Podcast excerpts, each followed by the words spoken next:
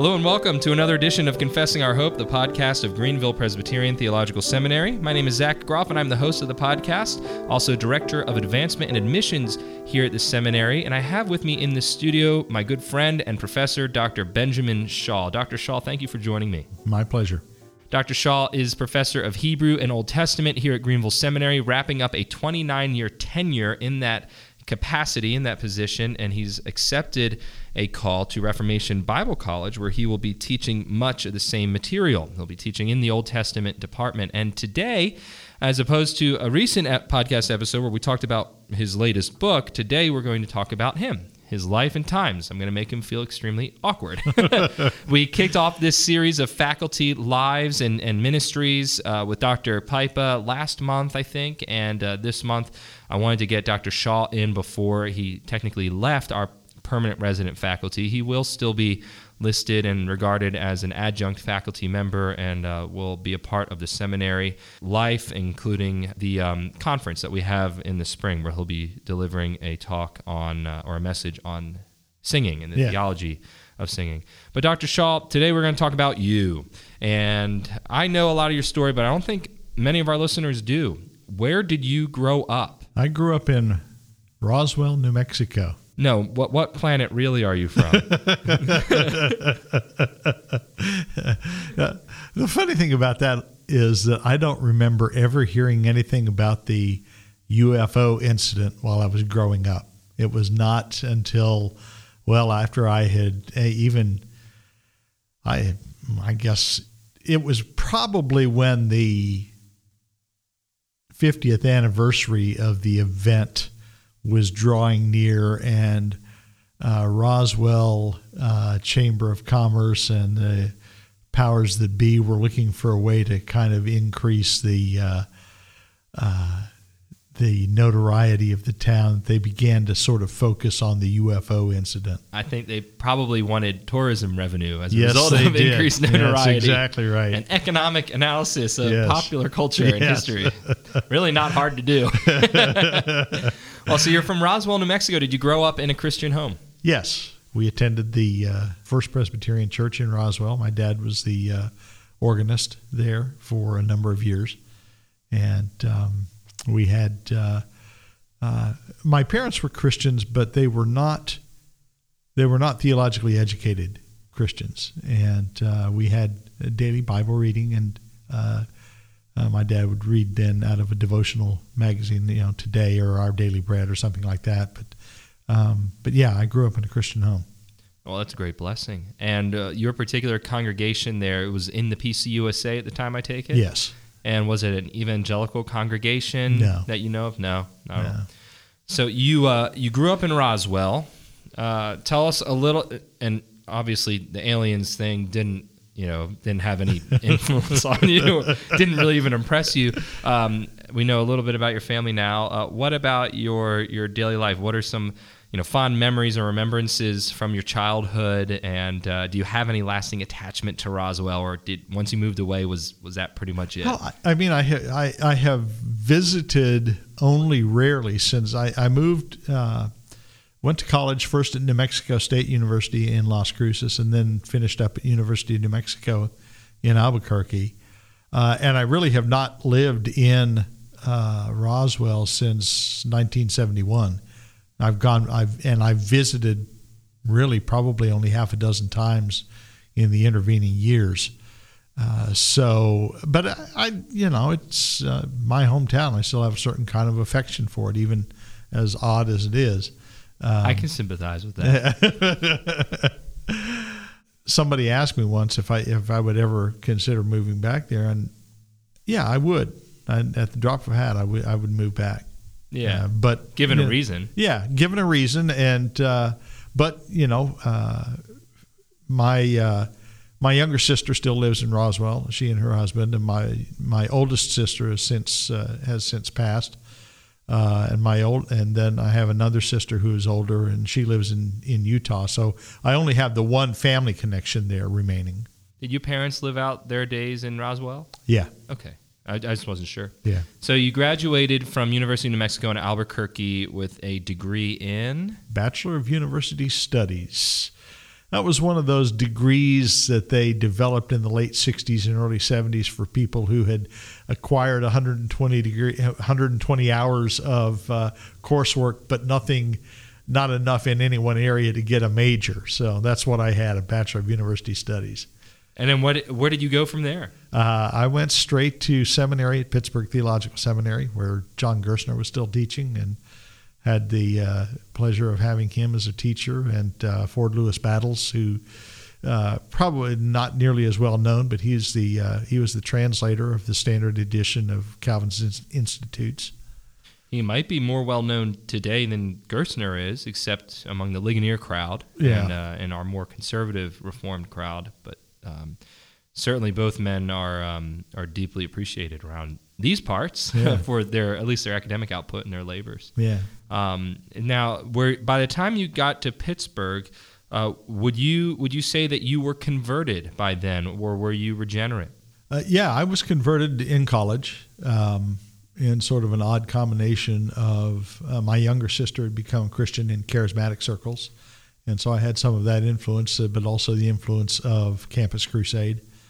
Um, but I always, but having, I think the benefit of of having grown up in the church uh, is that I always, well, you know, once I was converted, I recognized the inherent value of the church and the importance of the church, and so even though I had some uh, involvement with Campus Crusade, my uh, my involvement was primarily in the church. Yeah, yeah um, college, a parachurch uh, campus ministry had a great deal of influence on my life, but it was always the church that had the, the primary spiritual form, formative influence on my life as well. At Pittsburgh, um, what uh, what was your experience there like? I know you studied under Gerstner, you took some seminar classes with him, and and really latched on to him and other students that were around him as well. Um, because of the diversity of the faculty, you kind of had you know, right. by nature going to grab onto one. Um, but tell us a little bit about that experience in terms of a spiritual formation and convictional uh, kind of perspective. Well, when I when I went to seminary, I had I, I really had no theology. Uh, I had uh, I was a an avid reader of the Bible, um, but beyond that, I had read very little, uh, almost nothing in the way of of serious theology. Uh, I wouldn't have known. I doubt that I would have known the name of Calvin. I wasn't familiar with the West, Westminster Standards, uh, and so I, I, I, went to seminary with the desire to serve in the church, but without any any real grounding, theological grounding outside my familiarity with the Bible. And what I found at Pittsburgh, because of largely because of students who had come to study with Gerstner. Uh, that's where I began to get my foundation and footing in in Reformed theology. And of those students, uh, with whom do you have lasting friendships? Mark Ross, who teaches for Erskine Seminary in uh, Columbia, uh, Andrew McCafferty, who heads up a uh, a Christian college in Taiwan, uh, links with one of our current students, Mark Quo. Um, and then uh, and uh, Jim O'Brien, who's a longtime friend uh, of mine, we met the uh, we both started seminary the first year in '77, um, and uh, and is that where you met David Coffin too? That's where I met David Coffin. That's where I met Steve Crocco, who is uh, I think currently at Yale Divinity School, um, librarian up there he was librarian at Princeton Theological Seminary for a number of years. And speaking of Princeton, you did a THM at Princeton after finishing your MDiv at Pittsburgh. At Pittsburgh, right? right. Yeah, I I discovered uh, my, my, plan in going to seminary was to go back uh, to New Mexico and pastor a Presbyterian church there, but discovered in uh, in seminary that my gifts were more academic than they were pastoral, and so uh, went uh, and I, wa- I wanted to do my work in Old Testament, but didn't feel like I had enough coursework in that to go directly into a doctoral program. So I went and did the THM at uh, Princeton. And was that a spiritually formative time for you, or is that more of an academically useful time? it was more of an academically useful time. Uh, but I the uh, church I was attending in Princeton came into the PCA uh, at that uh, the year that I was there, and that was my introduction to the PCA. And from Princeton, you then went on to Duke. Right. And did you maintain that PCA connection in going to Duke? Yes. Um, that well, sort of.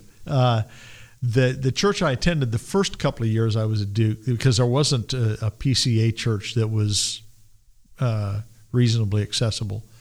Um, and so I attended Blacknall Memorial Presbyterian Church, was a P, an evangelical PCUSA congregation in Durham. Uh, but uh, then the uh, PCA sent a church planter in to, to plant a church uh, that would serve both Durham and Chapel Hill, and I was part of the core group of that church. Oh, cool! I didn't realize yeah, that. Good Shepherd. And how Good Shepherd PCA? Yeah, the Church of the Good Shepherd is the yeah. I, I like that name. Uh, how long were you there in Durham area and at Duke? Uh, eight years. Eight years, and then uh, once you finished up your time there, is that when you ended up in the upstate? Yes, I was. I took a one-year contract at, at Wofford College, uh, filling in for someone who was on a sabbatical, uh, and during that year, then uh, my friend Jim O'Brien put me in, uh, knew about the seminary here in Greenville, knew that they were looking for somebody in Old Testament, and put me in touch with Dr. Smith. That goes. Let's let's just review. Born in Roswell, New Mexico, not the progeny of aliens, and moves from there to uh, well, finishes up college at Albuquerque, goes to Pittsburgh, which is very different than New Mexico, mm-hmm. climately anyway, and then uh, from there to Princeton, then Durham, then Spartanburg, and then finally Greenville. And right. that's pretty much where you've been for the last 29 years. Right. Or so. Yeah. That's wonderful. Uh, what, what are your memories of those early years at Greenville Seminary? I mean, for our listeners that don't know, Dr. Shaw, though he's leaving us this year after 29 years, is our longest tenured uh, professor here in the history of the seminary. And um, uh, he might maintain that title for a couple years until Dr. Dyer uh, surpasses yeah. Dr. Shaw's tenure. Yeah. But what were those early years like? Um, well, when I first started at the seminary, we had two rooms on the upper floor of the education wing of Augusta Street Presbyterian Church. One room was the office, and one room was the classroom. Was and the office the room full of dead printers? well, that was a little bit later on. That was three or four years into the project. One of the things that uh, uh, churches um, would do at uh, in the early years of the seminary was they they figured that we needed copiers. They had a copier that they had worn out and wanted to get rid of, and so they donated them to the seminary. And so at, at, at one point we did have a room full of uh, I think five or six printers. One of them was even a uh, a liquid toner uh, copier. How'd you figure that out? uh, because we uh, happened to spill some of the toner as we were carrying the thing out of the building. I knew that. I just it makes me laugh every time he tells that story. oh man! All right, so those early years, you're in a, a two classroom seminary with largely non-residential faculty. I mean, even Dr. Smith was right. coming down from Brevard, North Carolina. Right. So you were really the only resident faculty here. Well, the first couple of years, Michael Mang and I, Michael Mang was also the pastor of Fellowship Presbyterian Church. And um, he taught Greek and served as the office manager. I taught Hebrew and Old Testament and was technically the librarian, but there wasn't, uh, uh, I can't say I uh, fulfilled the responsibilities of that job. Did you catalog any books? I don't recall that I did. I, I didn't. I, that, I think that it was uh, giving me a title in in uh, in in lieu of uh, income. Shortly thereafter, though, after a first couple of years of getting grounded, the seminary started to to grow at least somewhat, mm-hmm. and so the the facilities expanded. Like you said, you ended up having not just two classrooms or two rooms, but also uh, at least a, a, a, printer graveyard in mm-hmm. the facility as well. And and then how how would you say your experience of teaching at Greenville Seminary uh, has been? I enjoy being in the classroom, and that's that's always been my delight. I will say that we, over the years, the uh, with, with, meaning no disrespect to early students at the seminary, I would say that the quality of the students has improved over the years. Um, when uh, Dr. Pipa came in '98, uh, that was a big improvement uh, for the seminary, big help to the seminary, uh, and not only not only because he got us uh, out of that building and uh, and moved us out to Taylor's, but also just because the increase in student recruiting and um, and just the um, I, I think it just raised the tone of the school quite a bit. I think Ian Hamilton put it a couple years ago uh, that Sinclair Ferguson's response to hearing j- about Dr. Pipa coming to Greenville Seminary was, "Oh, that's going to be a real game changer," or something, yeah, something yeah, like that. Yeah. Um, in addition to serving at the seminary, Dr. Shaw, I've always been impressed by your level of involvement in uh, in the courts of the church, both at the presbytery level, but also at the General Assembly level. Uh, how much has that aspect of ministry factored into um, you know your use of time and your uh, your level of prioritization of tasks and those kinds of things? I, I've tried to make attendance at at presbytery uh, a priority, um, and General Assembly has been less of a priority, mainly because of cost. But I have been I have served on a number of presby- on a number of assembly committees. I, have spent several years uh, on the review of presbytery records. Now that's a time-consuming uh, committee. yeah, on. which is yeah, that's a time-consuming. And fortunately, it, it uh, pretty much always comes after the school year is, is, completed, so I've got the time to devote to it. Um, but and, and I've served on and committees of commissioners uh, several times over the years. So um, but as I say, attendance at the at General Assembly itself is largely uh, dependent on where the assembly has met and uh, whether the uh, seminary the seminary has funded my going to General Assembly every other year for a number of years. So. Do you know what RBC is going to do for you? Uh, RBC is um, is going to fund me to go to one conference a year uh, which generally means I, will I'll have to choose between the uh, Evangelical Theological Society and General Assembly. Yeah, yeah. well, you know what I'm hoping you choose because yeah. you know which one I go yeah. to. the um, uh, my wife and I have already made plans to attend General Assembly uh, in Birmingham this coming year. So good, good. I look forward to seeing you there. The Shaws have, um, and uh, this will dovetail into my next question. The Shaws have really uh, exercise a ministry of hospitality here, especially when they were living in Greenville itself before they moved up to Sylva, North Carolina. And I'll ask them about the church plant too. But before we get there, how how has hospitality factored into your experience as a professor at Greenville Seminary and and as a husband and as a churchman and, and everything else? Well, I, I, I think it's just uh, over the years has become more and more important to me as uh, an element of Christian ministry.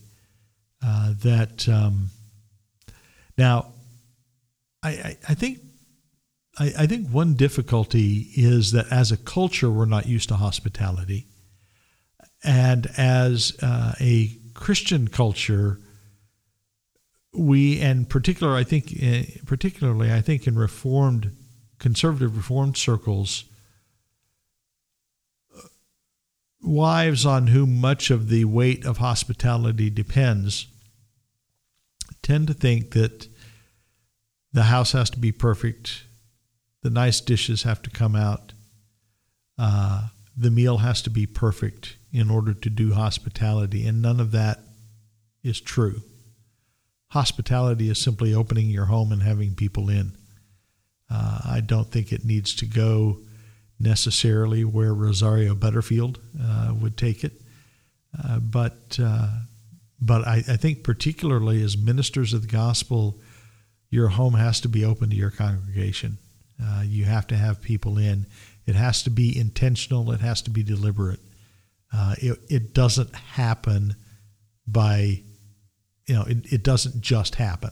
People aren't just walking around the neighborhood and coming up to your door to Right. spend some time with you anymore. In the past, it might have been like Yeah. that, and in some small towns, maybe it, it's still somewhat uh, possible. But especially in our suburban automobile kind of Yeah. centric uh, culture, you're right. You need to invite people over and, and plan for that. My wife and I are learning that more and more uh, as as we settle in and, and make a home for ourselves down here. Yeah, and and I think if the pastor's not doing it, the church won't do it. Well, that's absolutely right. Yeah, um, it- it's it's not even a matter of you know setting the high water mark or whatever. It's just a matter of you know creating and encouraging a particular culture. Uh, the pastor and elders need to be on board with that for uh, anybody else to be on board with it. Uh, Dr. Shaw, I mentioned that you and Mrs. Shaw lived in Sylva for a while. Were involved in a church plant there. Uh, tell us about how you got involved in a church plant uh, a couple hours away from the seminary. How did that even happen? That happened because a former student uh, received a call to do a church plant there in Sylva, which is near the campus of Western Carolina University. We already the PCA already had an RUF uh, chapter there, and but there wasn't a uh, a PCA church within within college student driving distance. Uh, and so they wanted, uh, and the, the man that they called, who was a, as I say, a former student, and his wife and, and Lynn had gotten pretty close uh, over the years. And so when we saw the picture of the core group, it was all young families, folks in their late 20s, early 30s with small children. And uh, we thought that uh, they needed some age. Um, so we worked it out and worked it out with Dr. Pipa that I could go uh, up there and help with the church plant. Um, I didn't have any. I didn't have any real official standing, uh, but was just there for uh, counsel and uh, assistance. Um, but that was uh, that that was uh, we really enjoyed it, and the church has has grown and prospered. And the uh, uh, the one thing I appreciate about Philip Seeley's ministry there is that he did not plant a church that depended on him. That when he left to take the call to Ocean Springs, Mississippi, church didn't fall apart. People didn't leave. Uh, as a matter of fact, the church continued to grow uh, in the year uh, between um, his leaving and they're calling a new pastor. And so uh, I, that's that would certainly meet my expectations of a successful church plant. I think among our alumni, the stories of successful church planting that I've heard uh, have have involved that very dynamic, where the man goes in and is really keenly interested in building up a church that does not depend on him, but rather depends on Christ, and uh, and that's worked out in all the officers that Christ gifts unto the church, not just the pastor. Um, and it's so easy in our culture to be focused on the one guy, when in fact uh, Christ always calls up teams. Plurality of Yes, elders is the yes. fancy Presbyterian word for it. Um, well, Dr. Shaw, perhaps uh, we've covered a lot of ground, and I think that this will be a helpful podcast for anyone who wants to get to know you. So maybe that's scary for you, but uh, um, let's let's end on this note. What are you most looking forward to in in the future? This will be unique to you uh, because the transition that's before you is uh, very significant and clearly defined. I mean, we, Yeah. we all kind of know about it. But as you prepare to move to Sanford, Florida, and begin teaching at the undergraduate level, what are you excited about? Teaching at the undergraduate level. All right, that's it. Let's close up shop. Yeah, I, I mean, like I say, I taught for a year at Wofford College uh, before I came to the seminary, and I always I enjoyed that year thoroughly. And uh, and there's a particularly with a school like Greenville, uh, men generally come to Greenville with their theology pretty much in place, and you can do some tweaking. Uh, but with college students, it's a much more wide open game, and I'm looking forward to that. Well, for what it's worth, I came to Greenville because I knew what the faculty believed, even if I didn't completely understand what I believed yet. and so um, you've had a very formative influence on me, as have the other faculty, as you've taught me what it means to be a Presbyterian uh, Christian and uh, to understand God's word as one who highly values the original languages. And so I thank you, Dr. Shaw, for your uh, your service not only to me but to all of our students and to our alumni. And we will definitely miss you. Well, thank you. Thank you. I appreciate that. You've been listening to a production of Greenville Presbyterian Theological Seminary. For more information about the seminary, visit gpts.edu. For information about our 2020 Spring Theology Conference, visit gpts.edu/conference. We hope to see you there, and so does Dr. Shaw. Take care.